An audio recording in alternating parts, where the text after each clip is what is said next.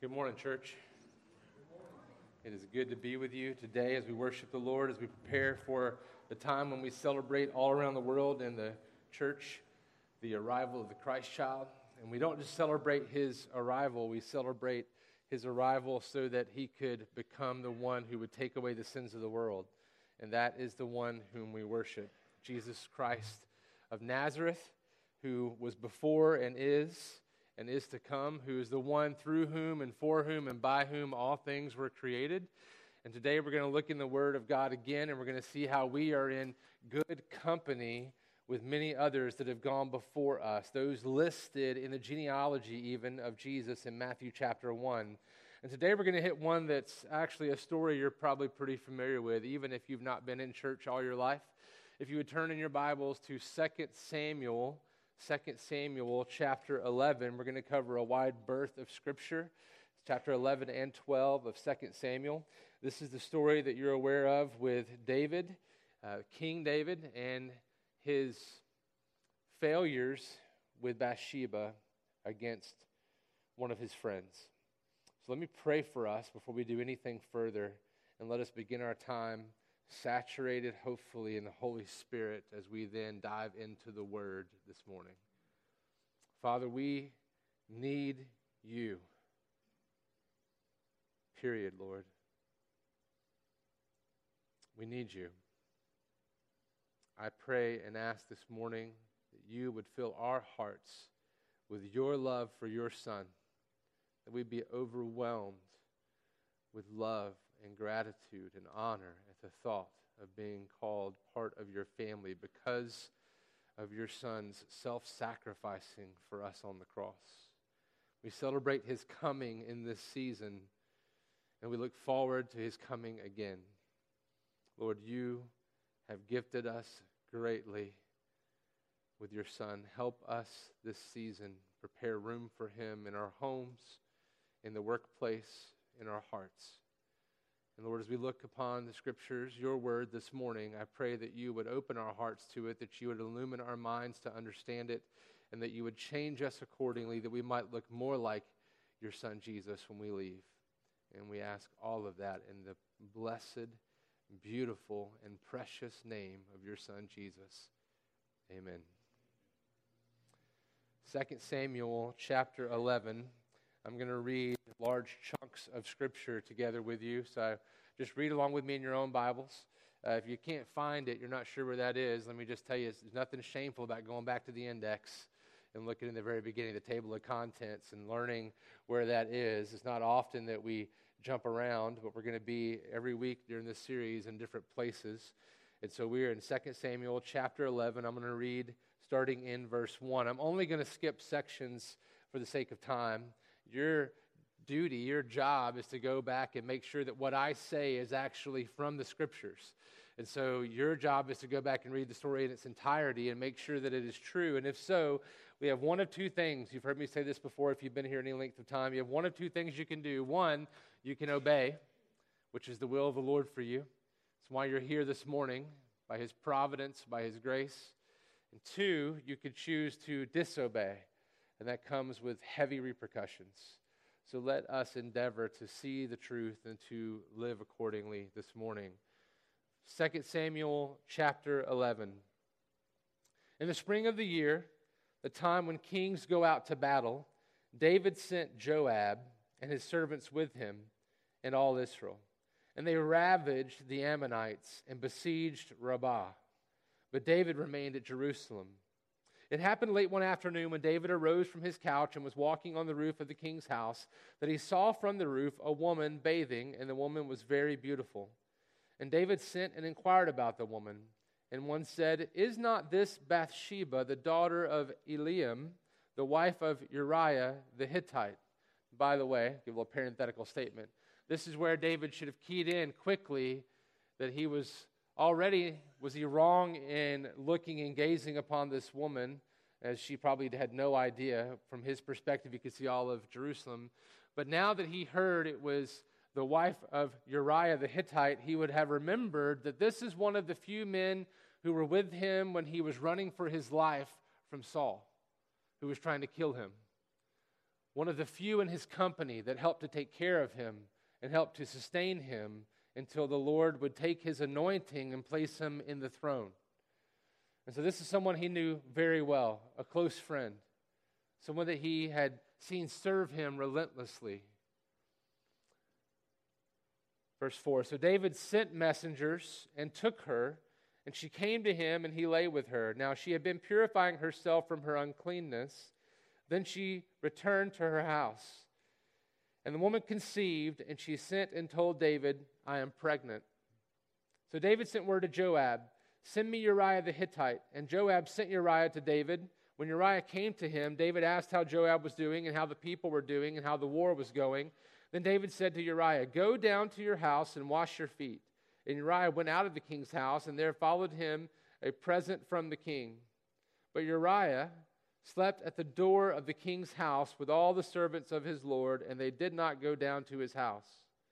When they told David, Uriah did not go down to his house, David said to Uriah, Have you not come from a journey? Why did you not go down to your house? And Uriah said to David, The ark and Israel and Judah dwell in booths, and my lord Joab and the servants of my lord are camping in the open field.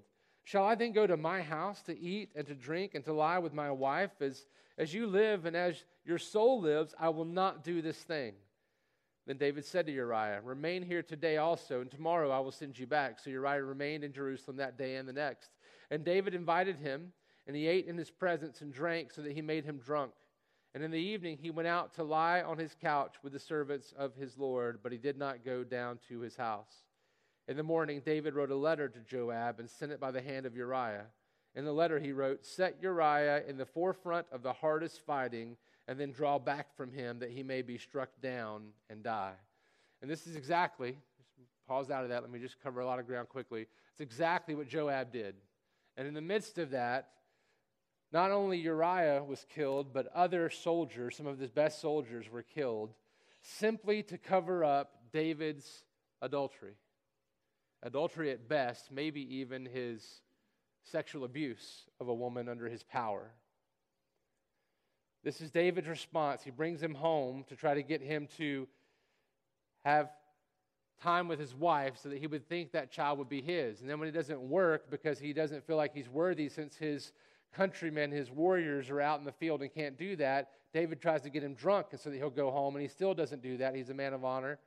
And so David sends him out and has him killed along with others.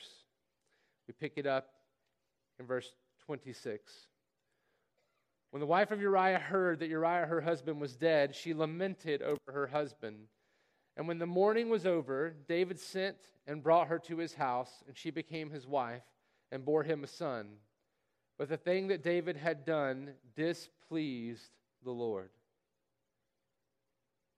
And the Lord sent Nathan to David, chapter 12, verse 1. He came to him and said to him, there were two men in a certain city, the one rich and the other poor. The rich man had very many flocks and herds, but the poor man had nothing but one little ewe lamb which he had bought. And he brought it up and grew up with him and with his children. It used to eat of his morsel and drink from his cup and lie in his arms, and it was like a daughter to him. Now there came a traveler to the rich man, and he was unwilling to take one of his own flock or herd to prepare for the guest who had come to him. But he took the poor man's lamb and prepared it for the man who had come to him. Now, notice, by the way, before you go further, that this is a normal thing that would happen to David. People would come before him as the king, as the final judge and arbiter of any issues, and they would prepare their case and lay it out for him and ask David to pronounce judgment. And the king would do so. That's how Nathan has approached David as a prophet sent by God who knows what's going on and knows what's happened because God has given him clarity and discernment on this. But instead, what he does is not walk in and just shake a finger at the king.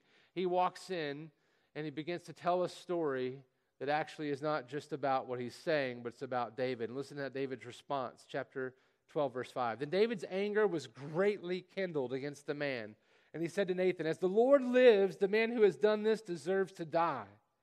And he shall restore the lamb fourfold because he did this thing and because he had no pity. By the way, it was normal, according to the law, to restore it fourfold for stealing like that, but it not, was not normal to kill someone for that breaking of the law. David says he should die for doing this. And Nathan said to David in verse 7, You are the man. Thus says the Lord, the God of Israel I anointed you king over Israel, and I delivered you out of the hand of Saul, and I gave you your master's house and your master's wives into your arms, and I gave you the house of Israel and of Judah. And if this were too little, I would add to you as much more. Why have you despised the word of the Lord to do what is evil in his sight?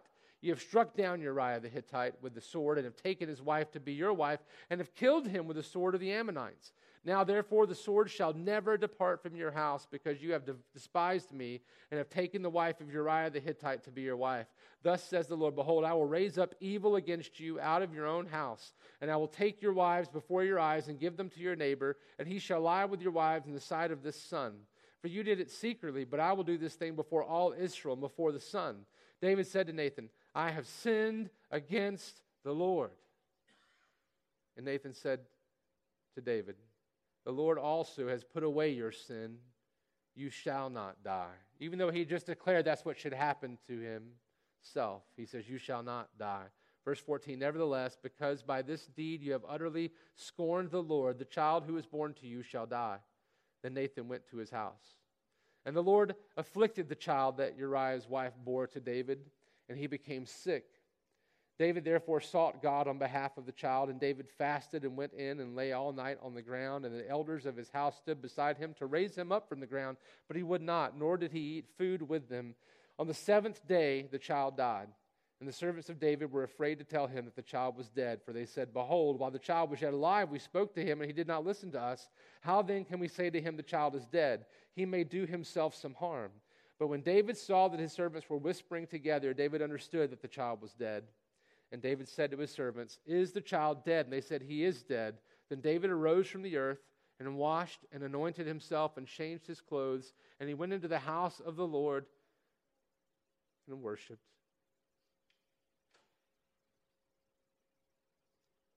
He then went to his own house. And when he asked, they set food before him and ate. Then his servant said to him, What is this thing that you have done? You fasted and wept for the child while he was alive. But when the child died, you rose and ate food. He said, While the child was still alive, I fasted and wept. For I said, Who knows whether the Lord will be gracious to me that the child may live? But now he is dead. Why should I fast? Can I bring him back again? I shall go to him, but he will not return to me. Then David comforted his wife, Bathsheba, and went into her and lay with her, and she bore a son, and he called his name Solomon. And the Lord loved him and sent a message by Nathan the prophet. So he called his name Jedidiah because of the Lord. This story brings up a lot of different thoughts for a lot of different people.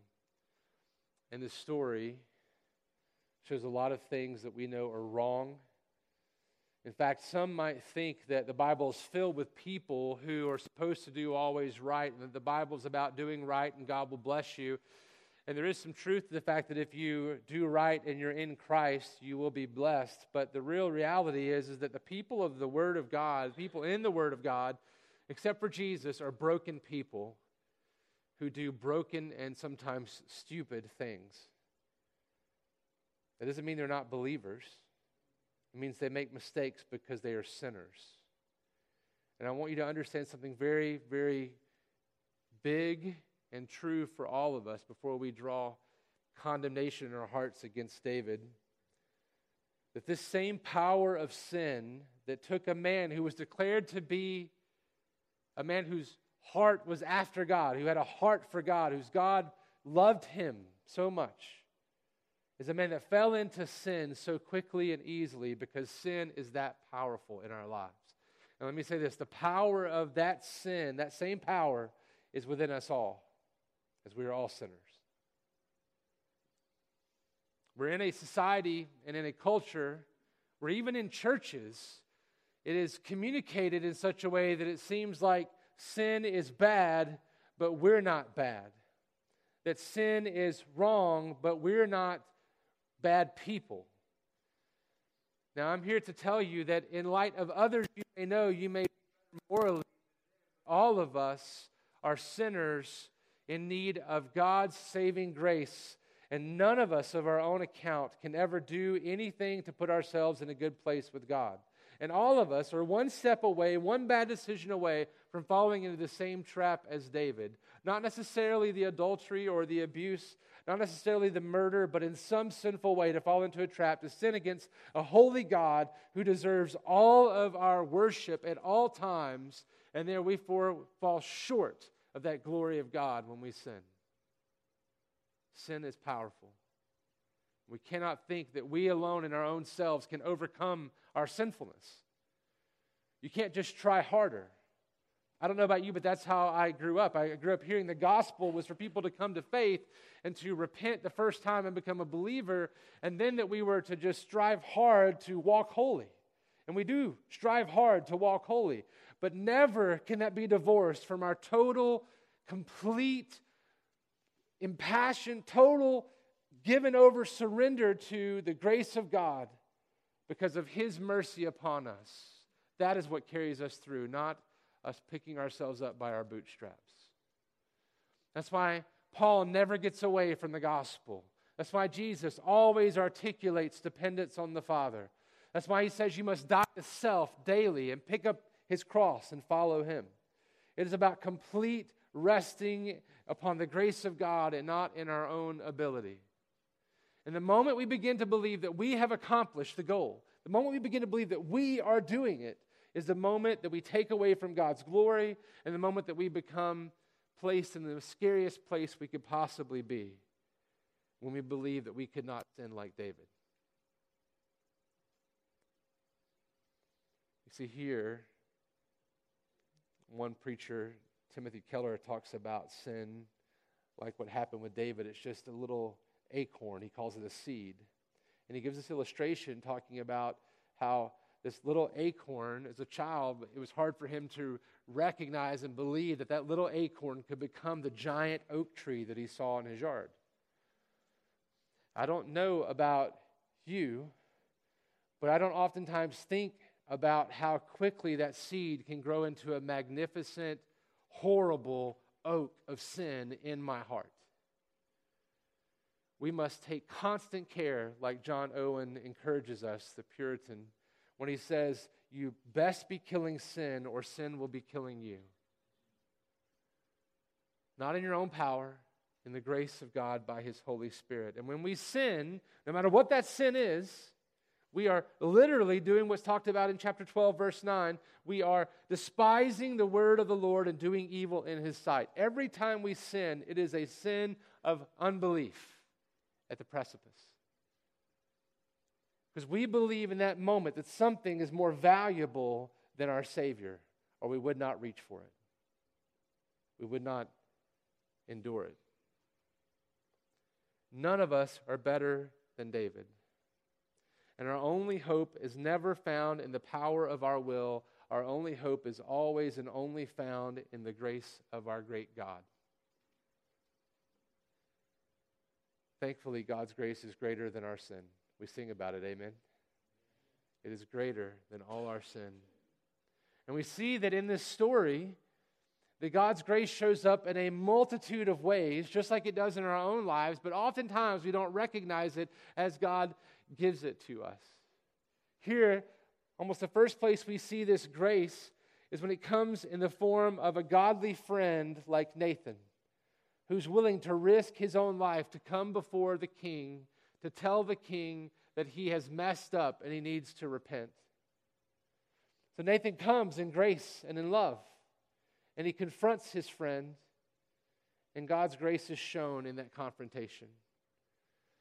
It may not feel like it, brothers and sisters, but when a friend confronts us, it is so easy for us to uh, escape it by making all kinds of excuses. But when a friend comes to us kindness and in grace and confronts us, we should always give ear to it, for we may be in sin or in grave error, and we might need to change or repent. We should always take it and pray over it before we dismiss anything.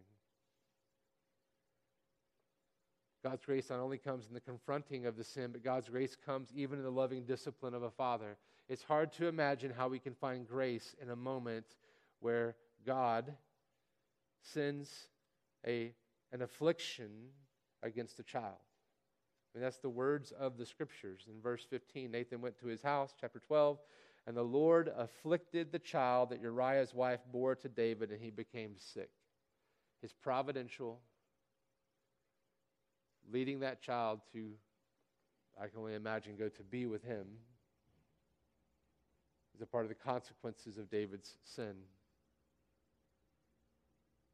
But he does not take David's life. He does not punish him eternally. There's a difference between the consequences of our sin and the punishment of God. There's consequences to our sin. We have to endure those consequences even in this place. But make sure you understand it is not the punishment of God upon David, because the punishment of God was paid for by David's future Messiah, the greater David, who is Jesus. And so he endured all the punishment for David's sin on the cross. He does not have to endure wrath for it. He doesn't get punished. And you, likewise, when you make mistakes, when you sin, you may receive consequences to your sin that are there as a part of what you have chosen to do in your unbelief. But it is not God punishing you if you're in Christ because Jesus took every bit of your punishment on the cross. Somehow, shape, or form, whatever you endure as consequences are always meant to drive you face to face with God. They're always meant to drive you to finding hope in the Lord. It's always meant to drive you. That's why Paul says in Romans 8, he says, All those things we go through are meant to bring us to a good place with God, to make us more into the image of Christ. So don't think in this karma type way that is not biblical or definitely not gospel. You don't get punished for your sins if Jesus took your punishment, but you may have to live out the consequences of your sin. His grace is greater than that. Comes in the loving discipline of a father, and his grace leads to our confession and repentance. Look at chapter 12, verse 13. Listen to these words. David said to Nathan, There's no, but I didn't mean to. There's no, hey, but you don't understand. There's no, hey, I, I, I, I'm just a man. I make mistakes. Hey, I'm sorry I hurt your feelings. He says, I have sinned against the Lord. You want to see a further delving into this, go read Psalm 51. That's part of your homework. Write that down. Psalm 51.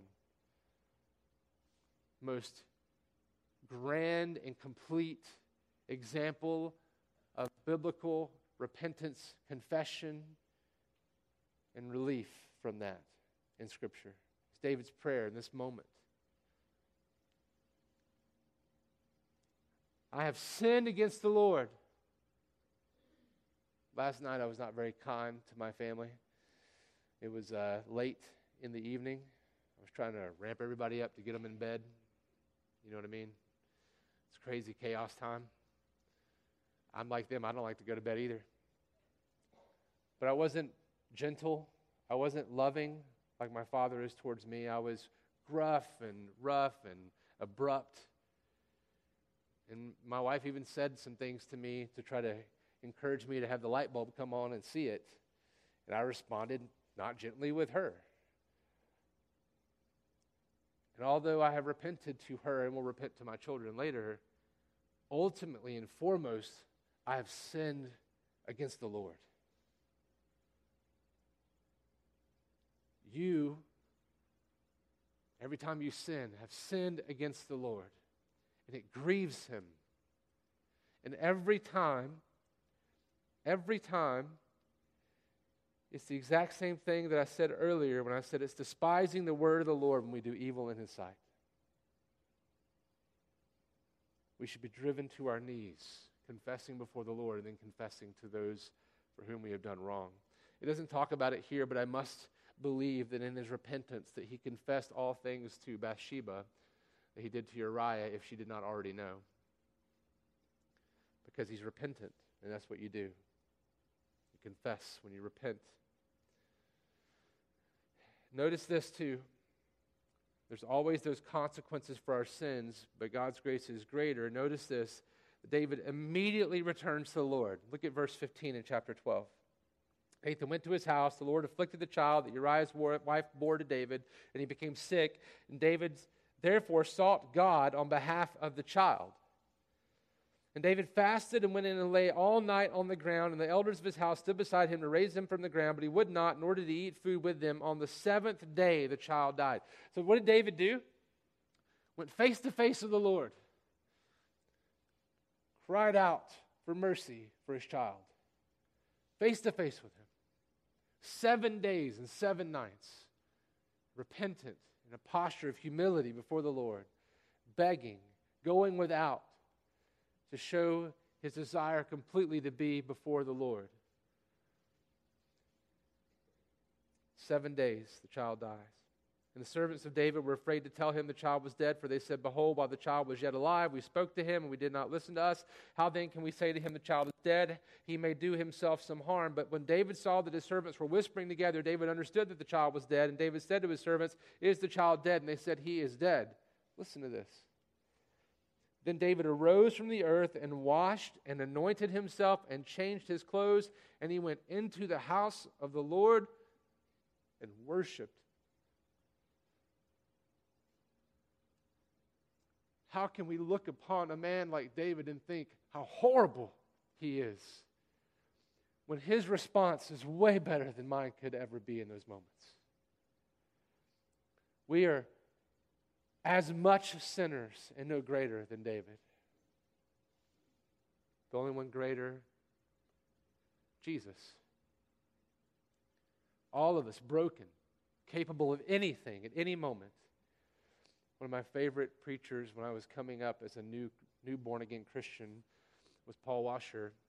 And part of that reason was because, unlike some people, okay, I'm not saying good or bad, I like to be kicked in the teeth and in the stomach when I listen to a sermon.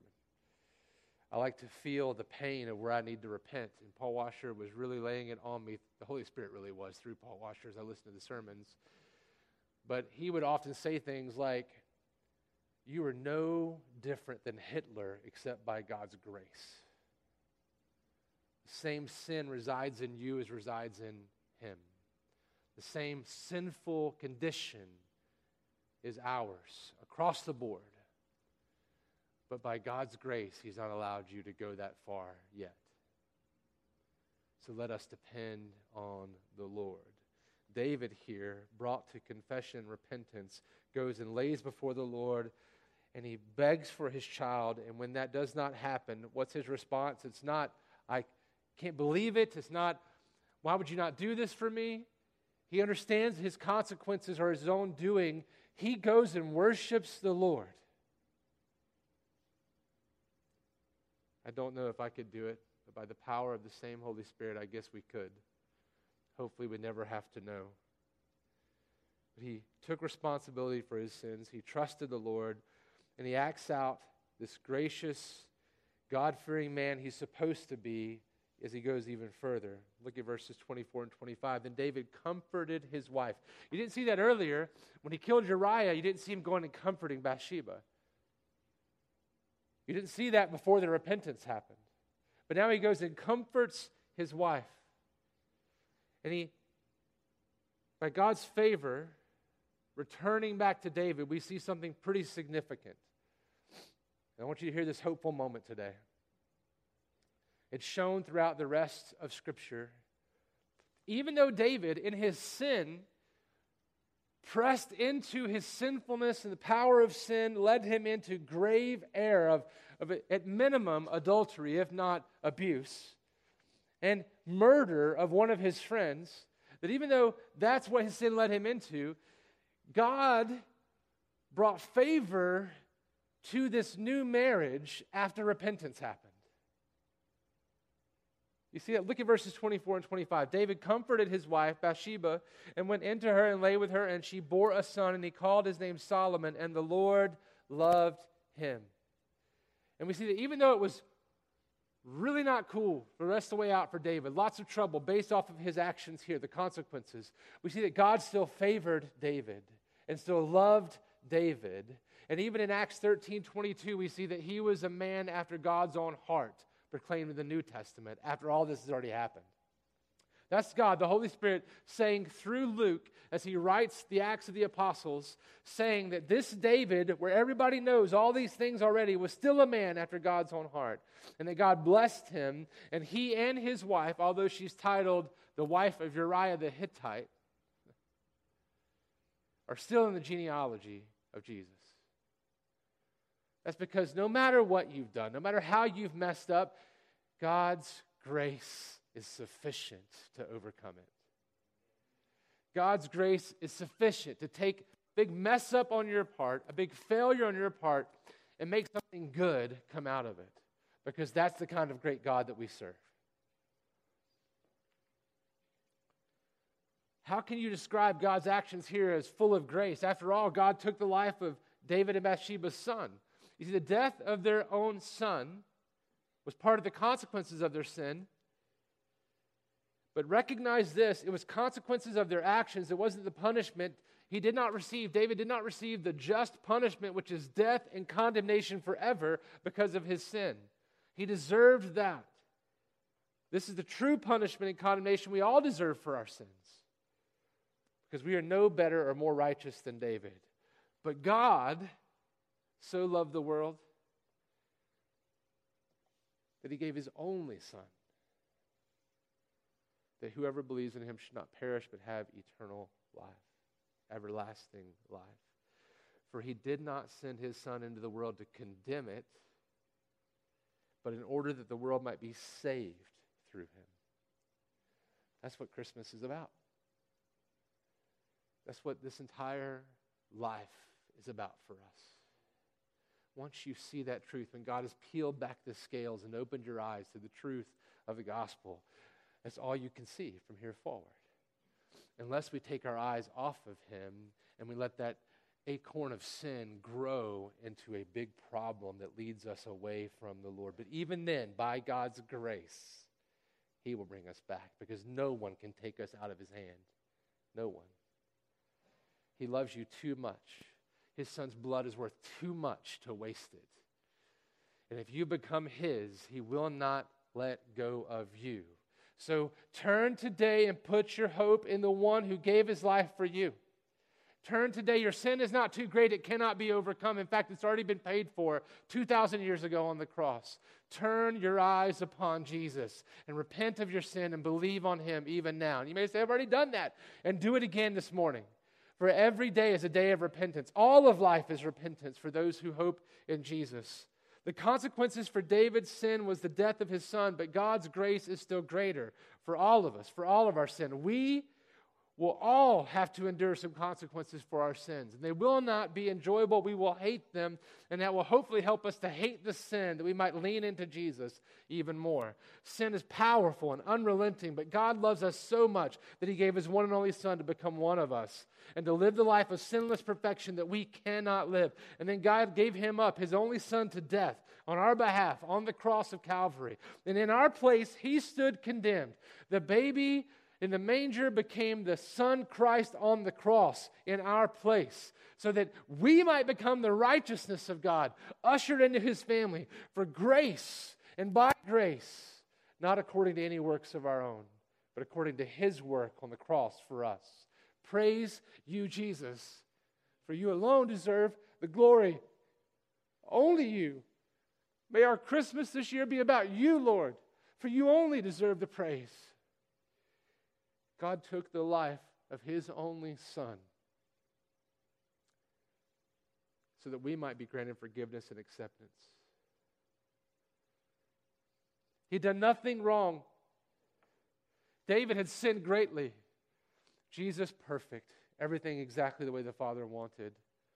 And yet he crucified him for our sins. And Jesus willingly endured it and died the death we deserve so that we could be brought into his family and we could be a part of these broken people with broken stories, with a lot of baggage that Jesus carried all the way to the cross. Brothers and sisters, you may think you're outside of the box, that you're not welcome or that you're not accepted, but today, if that's you, you're in good company because none of us can ever do it on our own. And thankfully, Jesus did it all for us on the cross. So put your hope in him. Father, we need your goodness, and your grace even now. We are not. You are enough. We can never be, Father, but your Son has already been that for us. And although we know, although we know that we will never be able to overcome our sin, we know that your Son Jesus did exactly that on the cross. This morning, would you make that real and true for everyone in this place, everyone that's hearing or seeing this today, or any time in the future? Lord, bring them all, including me, to repentance that we might walk near you face to face every moment we might enjoy life the way it's intended to be in your presence, unhindered by sin, as we fight the sin in the power of your Holy Spirit for your glory and our joy in you. Lord, please bring souls to salvation through your work in us. And let us see that and rejoice with you for your glorious kingdom's sake. And Lord, help us this Christmas to be reminded that we walk in good company, even in our failures because we can then look to Jesus as our only hope, the one who deserves all the glory. And we ask that in Jesus' name. Amen. And let me say this to you. We're about to sing a song together, but do not think you must sing. If the Lord puts it on your heart to pray, please pray. This altar is open. Maybe you need to find forgiveness in your heart for someone that's wronged you, that's led to severe, disastrous consequences in your life. Maybe you need to get over bitterness in your own heart. Maybe you need to repent to the Lord today about something. Do not leave this place until you are right with the Lord, and not by your own doing, but by turning back face to face with Him. That He would then be our only hope for real, and not just in word, but in action and in spirit. May you do whatever the Lord leads now in order to be in the place you should be in his presence this morning. And I ask that you would do that. Please do not walk away from this moment with him.